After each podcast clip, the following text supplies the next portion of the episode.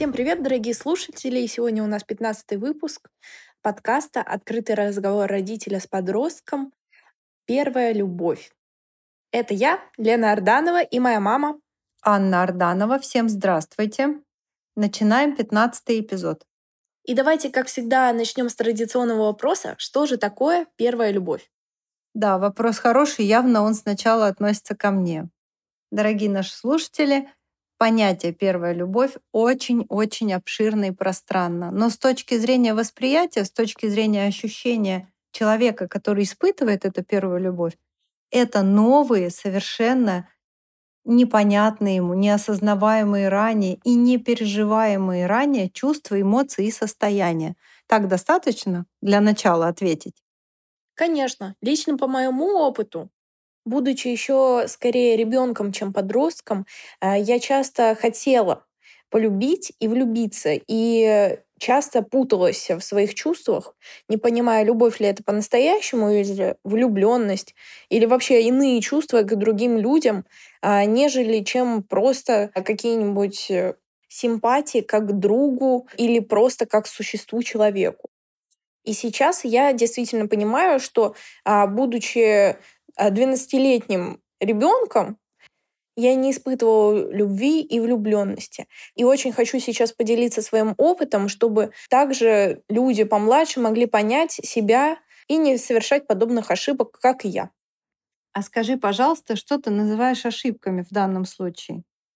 Допустим, то состояние, когда ты испытываешь симпатию к человеку э, и соглашаешься с его чувствами, говоря в ответ «я люблю».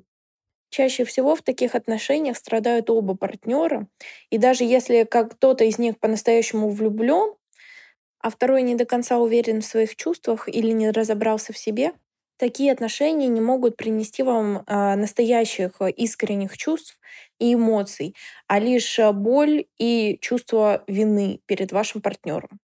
Причем чувство и вины может испытывать как партнер, который по-настоящему любит, и также как партнер, который не уверен в себе. Первый из-за того, что чувствует, что не удовлетворяет потребности своей второй половинки, а второй из-за того, что понимает, э, что а, в частности не испытывает таких же сильных чувств, как первый. Поэтому, подростки, пожалуйста, подумайте перед тем, как соглашаться на чувства человека а, из жалости или сострадания. А, лучше по-настоящему любить, чем притворяться. А сейчас мы постараемся разобрать это чувство, чтобы вы поняли, что вы все-таки испытываете. Позвольте в этот момент включиться мне и предложить разбирать это чувство с некоторых психологических аспектов. Итак, у нас есть влюбленность, любовь и страсть. Чувство влюбленности и чувство любви может быть присуще как детям, так и подросткам. А чувство страсти, вот эта вовлеченность, полное гормональное включение в отношения может быть только после того, как подросток полностью созрел с точки зрения половых гормонов. То есть, скорее всего, это уже более взрослое, более зрелое чувство, и оно именно опирается на зрелость гормональной системы. Сейчас мы с вами разделим влюбленность и любовь. Так, Лен? Да, я, пожалуй, возьму эту эстафету, потому что э, все еще не до конца понимаю, на что ты намекаешь под страстью и почему она мне не присуща вдруг. А вот про влюбленность и любовь могу сказать, э, пожалуй, побольше, а, чем а, про эти абстрактные вещи, вроде страсти. Хотя и в этом у меня есть свое мнение. А сейчас я расскажу про влюбленность и то, как я ее вижу со своей стороны. В том же числе, как она отличается от обычной симпатии к человеку. Когда вы испытываете влюбленность, вы видите в человеке свой идеал. А, очень часто о нем думаете и порой даже не можете сосредоточиться на своем деле или работе из-за постоянных мыслей и увлеченности этим человеком. Вы испытываете настолько сильное чувство влечения а, и хотите постоянно уделять ему как можно большее количество своего времени, где бы вы ни находились. Но, к сожалению, данная эйфория со временем проходит и вы начинаете замечать в человеке некоторые изъяны, которые почему-то не соответствуют обложке, которую вы себе придумали. «Эй, ты должен был поступить по-другому. Я запланировала не так». Но давайте вернемся все-таки на шаг раньше, чтобы обсудить, э, как отличается симпатия от влюбленности. Должно быть, вы часто слышали такие формулировки, которые я сейчас привожу. Допустим, про то, что вы будете постоянно думать про этого человека. И никак не сможете выкинуть его из головы. Испытывать невероятное чувство эйфории и радости а, от времени с ним. И порой вы наверняка задумывались, что это лишь такие выражения, допустим, в книжках, если вы все еще не испытывали ту самую влюбленность оправдывались, что это лишь выдумано, а, и что ваша влюбленность в кавычках на самом деле настоящая. То, что вы не думаете о этом человеке постоянно, не испытываете столь сильных чувств, это все еще влюбленность, а остальное люди, видите ли, напридумывали для красного словца. Но поверьте, это не так. И перестаньте это делать, пожалуйста. Скорее всего, если вы не испытываете подобных факторов, это просто симпатия к человеку, а не нечто большее. Давайте посмотрим на эти два феномена симпатия и влюбленность с точки зрения психологии и нейропсихологии. Это интересно разобрать. И как для взрослых, так и для подростков будет полезно узнать следующее. Симпатия — это эмоциональная вовлеченность в то, как человек живет, действует и что он испытывает. То есть в момент, когда мы испытываем симпатию, нам нравится личность человека, его поведение — его отношение к миру, оно нам созвучно. Вот что такое симпатия. Причем даже если нам нравится человек внешне, то это может быть все еще элемент симпатии. То есть нам нравится, как он одевается, нам, нам нравится, как он выбирает стиль, насколько он опрятен. То есть это всего лишь созвучно нашим личностным выборам. А вот влюбленность — это уже гормональный, физиологический ответ нашего тела на принятия, восприятия какого-то человека. И вот это я бы хотела разобрать поподробнее. А еще чаще всего влюбиться или не влюбиться мы не выбираем. Друзья, это очень-очень метко подмечено, потому что симпатия — это личностный выбор, а влюбленность — это биохимическая реакция организма, которой потом мы уже можем управлять, можем ее стараться контролировать, стараться направлять в то или иное русло. И представьте себе, если мы переживаем это впервые в жизни. Это как взрыв снаряда внутри нашего организма. Мы сейчас поподробнее разберем, что же такое, из чего состоит влюбленность, но прежде чем туда пойти, хотела бы сказать вам, взрослые, дорогие мои взрослые, когда мы испытывали первую влюбленность, для нас это было уникальное, абсолютно ни с чем не сравнимое чувство. И я в терапии встречаю очень многих людей, которые, столкнувшись с этим чувством, проживают его определенным образом. И это очень жестко фиксируется внутри в психике. И поверьте мне, вот этот эффект бабочки, эффект повторяемости, да, поведенческой модели, которая сложилась во время первой влюбленности, действительно работает. Дорогие взрослые, вспомните свою первую настоящую влюбленность, когда вы испытывали влечение, когда вы физически, телесно хотели быть рядом с человеком, в которого влюблены, когда вы думали о нем постоянно. Вот все, что Лена рассказывала. И попробуйте перепрожить, отпустить или как-то повзаимодействовать с этим чувством, если оно было деструктивное. И, конечно же, насладиться тем прекрасным опытом, если оно было позитивное и конструктивное. А сейчас мы возвращаемся к теме самих эмоций, самих реакций, которые вовлекают нас в чувство влюбленности. Если смотреть на влюбленность с точки зрения развития и реакции нейромедиаторов, то это дофаминовое чувство, когда мы хотим что-то сделать для того, чтобы у нас появилось вознаграждение в виде присутствия рядом с человеком или какого-то с ним взаимодействия. То есть мы все время ищем какого-то состояния удовлетворения, награды нашему чувству. Представьте себе, что у вас все время вырабатывается дофамин, который подталкивает вас к действию в сторону партнера. Например, вы только-только с ним расстались, с этим своим объектом влюбленности, и уже снова придумываете, как бы ему написать смс позвонить в какой-то момент и одновременно не быть навязчивым. Чтобы ему такого сказать? Или, например, он вам пишет, и вы думаете, а вот пусть помучается, сейчас я буду спокойненько сидеть около этого телефона и ему не буду отвечать. И тут же через пять минут отвечаете. Вот это все производит в вашем мозгу нейромедиатор дофамин. Он вынуждает вас находиться в этом цикле. Цикле действия, поиска вознаграждения и получения этого вознаграждения. То есть вы буквально становитесь зависимым Да, фактически вот это состояние зависимости, которое вы испытываете во время влюбленности, которое многие, как взрослые, так и подростки, не любят. Как ты думаешь, ты любишь это чувство? Нет. Никто его не любит, потому что кажется, что можно нас посадить на поводочек и весело во- водить вокруг дома. Так? Вот именно. Так вот это вот самое ощущение возникает из-за того, что у нас в голове постоянно-постоянно вырабатывается дофамин, который вынуждает нас снова и снова просить, искать и действовать для того, чтобы получить это самое вознаграждение. То есть оказаться рядом с человеком, предметом нашей влюбленности. Тут возникает вопрос, если всем не нравится это зависимое состояние, то как же тогда быть? Как же с ним жить дальше? Что делать с этим вовлечением в зависимые отношения? И как строить вообще отношения с этим всем? Да, действительно, как это развивать? Давайте шагнем чуть-чуть вправо и поймем, что дофаминовые цепи, а именно вознаграждение, стремление и действия, они работают не только в зоне влюбленности, они работают везде, где мы чего-то достигаем. Например, хорошо учиться в школе, хорошо тренироваться, получать награды, получать хорошие оценки, получать вознаграждение и благодарности от родителей. Это тоже запускает дофаминовые цепи.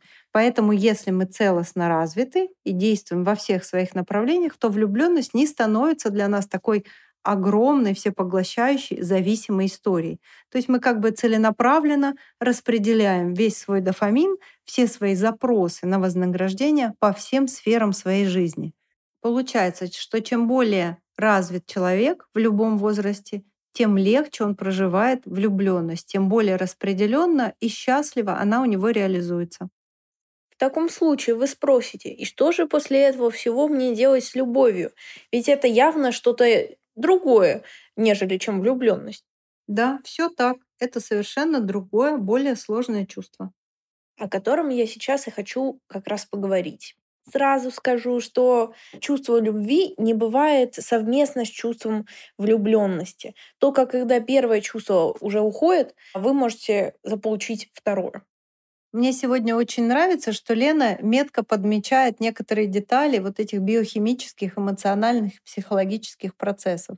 Совершенно точно, симпатия— это еще не влюбленность, а влюбленность— это всего лишь небольшая часть того большого всеобъемлющего чувства, которое мы называем любовью. Влюбленность это как волны в огромном океане. И как человек, который находится в море, я могу различить а, воду вокруг меня. Так что вполне очевидно, почему я все-таки что-то да понимаю. Мы сейчас прямо на примере маленькой выдуманной влюбленности, любви и симпатии разберем, как это устроено. Давайте представим себе, что некий молодой человек идет по школе и вдруг видит совершенно удивительно притягательную девушку. У него расширяются зрачки, срабатывает биохимическая реакция, вырабатывается дофамин, и он влюбляется. Влюбленность— мгновенный процесс. И если он эту девушку знал хоть немножечко заранее, и у него была личностная симпатия к этой девушке, то тогда влюбленность накладывается на симпатию, они могут начать общаться. А вот любовь, она может появиться только через определенное время, когда люди уже прошли разные этапы взаимопонимания, взаимодействия на разных уровнях, узнали Возможно, свои проблем. да, возможно, проблем, то есть прошли какие-то кризисы, конфликты вместе, а, узнали друг друга на разных уровнях, эмоциональных, моральных, этических. То есть для того, чтобы у партнеров возникло чувство любви, требуется достаточно большое количество времени. То есть мы сейчас наконец-то дошли до точки в сказке, и жили они долго и счастливо. А дальше что? Почему нам никто об этом не рассказывает? Но давайте я возьму на себя смелость немного поговорить о том, как проявляется и живет чувство любви в партнерах. Смелости, конечно, потребуется много для объяснения чувства любви, но я уже очень сильно постараюсь. Вспомните, вначале я говорила, что есть симпатия к личности человека. И любовь содержит в себе вот это самое понимание того, с кем мы будем жить и кого мы любим. То есть настоящее знание человека и его принятие— это составляющая часть любви. Давайте представим себе, что пара развивает отношения, они взаимодействуют, и один из партнеров скрывает свое истинное личностное ядро. Так второй партнер не сможет его узнать и не сможет на самом деле полюбить именно этого человека. И если вы вдруг в середине отношений неожиданно решили вскрыть это нутро, Свое какое-то секретное, которое ваш партнер совершенно не знает, то делайте это постепенно. Как минимум, делайте это постепенно. Да, потому что если вы так неожиданно изменитесь, то он минимум тогда будет в шоке. Это мы говорим для тех, кто уже находится в отношениях и в чувстве влюбленности, так? Мгм. Моделируем дальше. Получается, что вы представляете себя своему партнеру постепенно, искренне раскрываясь в своем личностном ядре, демонстрируя ему то, какой вы или какая вы, а он постепенно узнает вас и принимает. И дальше у вас все равно так или иначе, потому что вы разные. Иногда бывают разные конфликтные, кризисные ситуации. Бывает такое? Всегда. И вот здесь вот наступает вторая фаза, по которой мы определяем, есть ли между людьми любовь. Люди, не теряя своего личностного ядра, готовы идти на компромисс ради другого человека и ради отношений. И вот эта взвешенная ситуация, когда люди с обеих сторон готовы идти на компромисс, и является второй составляющей любви и ее проявлений. Это понятно? Также не забывайте то, что э, люди не должны постоянно быть в конфликте и спорить. Э, им должно быть весело и приятно общаться с друг с другом. Однозначно, люди, которые подходят друг к другу, очень редко попадают в зону конфликта и потребности уступать в этом самом конфликте и компромиссе. Еще две важнейшие зоны любви и ее проявлений — это вся та же самая влюбленность, то есть люди все равно устремлены быть друг с другом. Это важно, потому что это биохимическая составляющая, без которой человеческие отношения разрушаются. Они становятся просто дружескими. И еще одна очень важная зона проявления любви — это общая совместная деятельность. Как бы это странно ни звучало, но совместное проживание любви в деятельности, в совместной деятельности, например, вы растите вместе детей, занимаетесь их развитием, вы ездите на велосипедах, вы читаете книги, вы смотрите фильмы, обсуждаете, вы находитесь в зоне одного профессионального развития, вы занимаетесь саморазвитием. Вот это все элемент обязательный элемент проживания отношений в любви. А вот и продолжение нашей сказки. Ну а что же такое страсть в таком случае? И почему же ты говоришь мне, что у нас ее почему-то нету? С чего ты взяла такое? Вроде же мы тоже испытываем влечение к друг другу. Или ты имеешь в виду что-то иное? Сегодня у нас идет запись подкаста как по маслу. Ты прямо мне сразу все вводные даешь. Да, я имею в виду что-то иное. Для того, чтобы между партнерами возникла истинная страсть, нужны две составляющие. Полный развитый биохимический гормональный статус человека, то есть гормоны уже полностью функционирующие. И второе достаточно длительные именно сексуальные отношения между партнерами. Я не говорю, что у подростков не бывает сексуальных отношений. Конечно, мы живем уже в очень продвинутом обществе, когда сексуальные отношения начинаются достаточно рано. Я говорю о том, что чтобы возникла страсть, нужна полная биохимическая гормональная система, работающая на всю мощность. И вот тогда возникает та самая страсть. То есть это физиологическое чувство, это физиологическое влечение. Это уже не влечение, которое тоже физиологично, когда вы влюблены. Это нечто совершенно иное. Мне нужен мастер-класс по страсти, я ничего не поняла. Ну, все в свое время произойдет само, а мастер-классов таких, по счастью, не делают. Понятно, это оказывается то же самое, когда вы еще не испытывали чего-то. Влюбленность. Да-да-да, объяснить и это очень высоты трудно. смотрите, э, как другие люди что-то там бормочут про это. Да, все именно так. Это надо попробовать. Это как объяснять про помидор, что он красный и какого-то там вкуса. Не попробовал, точно догадаться не можешь. Ну ладно, мы допустили. Смотрите, как мы ловко за 20 минут галопом по Европам проскакали по самым главным и востребованным чувствам человечества, по симпатии, влюбленности, любви и даже немного про страсть. Но не обсудили то, что у нас принято обсуждать в подкасте. Как родители взаимодействуют с подростками и как подростки взаимодействуют с родителями все-таки в таких ситуациях. А это значит, что это тема нашего следующего, следующего эпизода. Прекрасно. В следующем эпизоде, в 16 мы обсудим, что делать бедным родителям, когда их подросток влюбился, И что же делать подросткам, чтобы уберечь бедную психику родителей? В этот же самый момент. Всем до новых встреч и до свидания. До свидания. Прекрасной недели.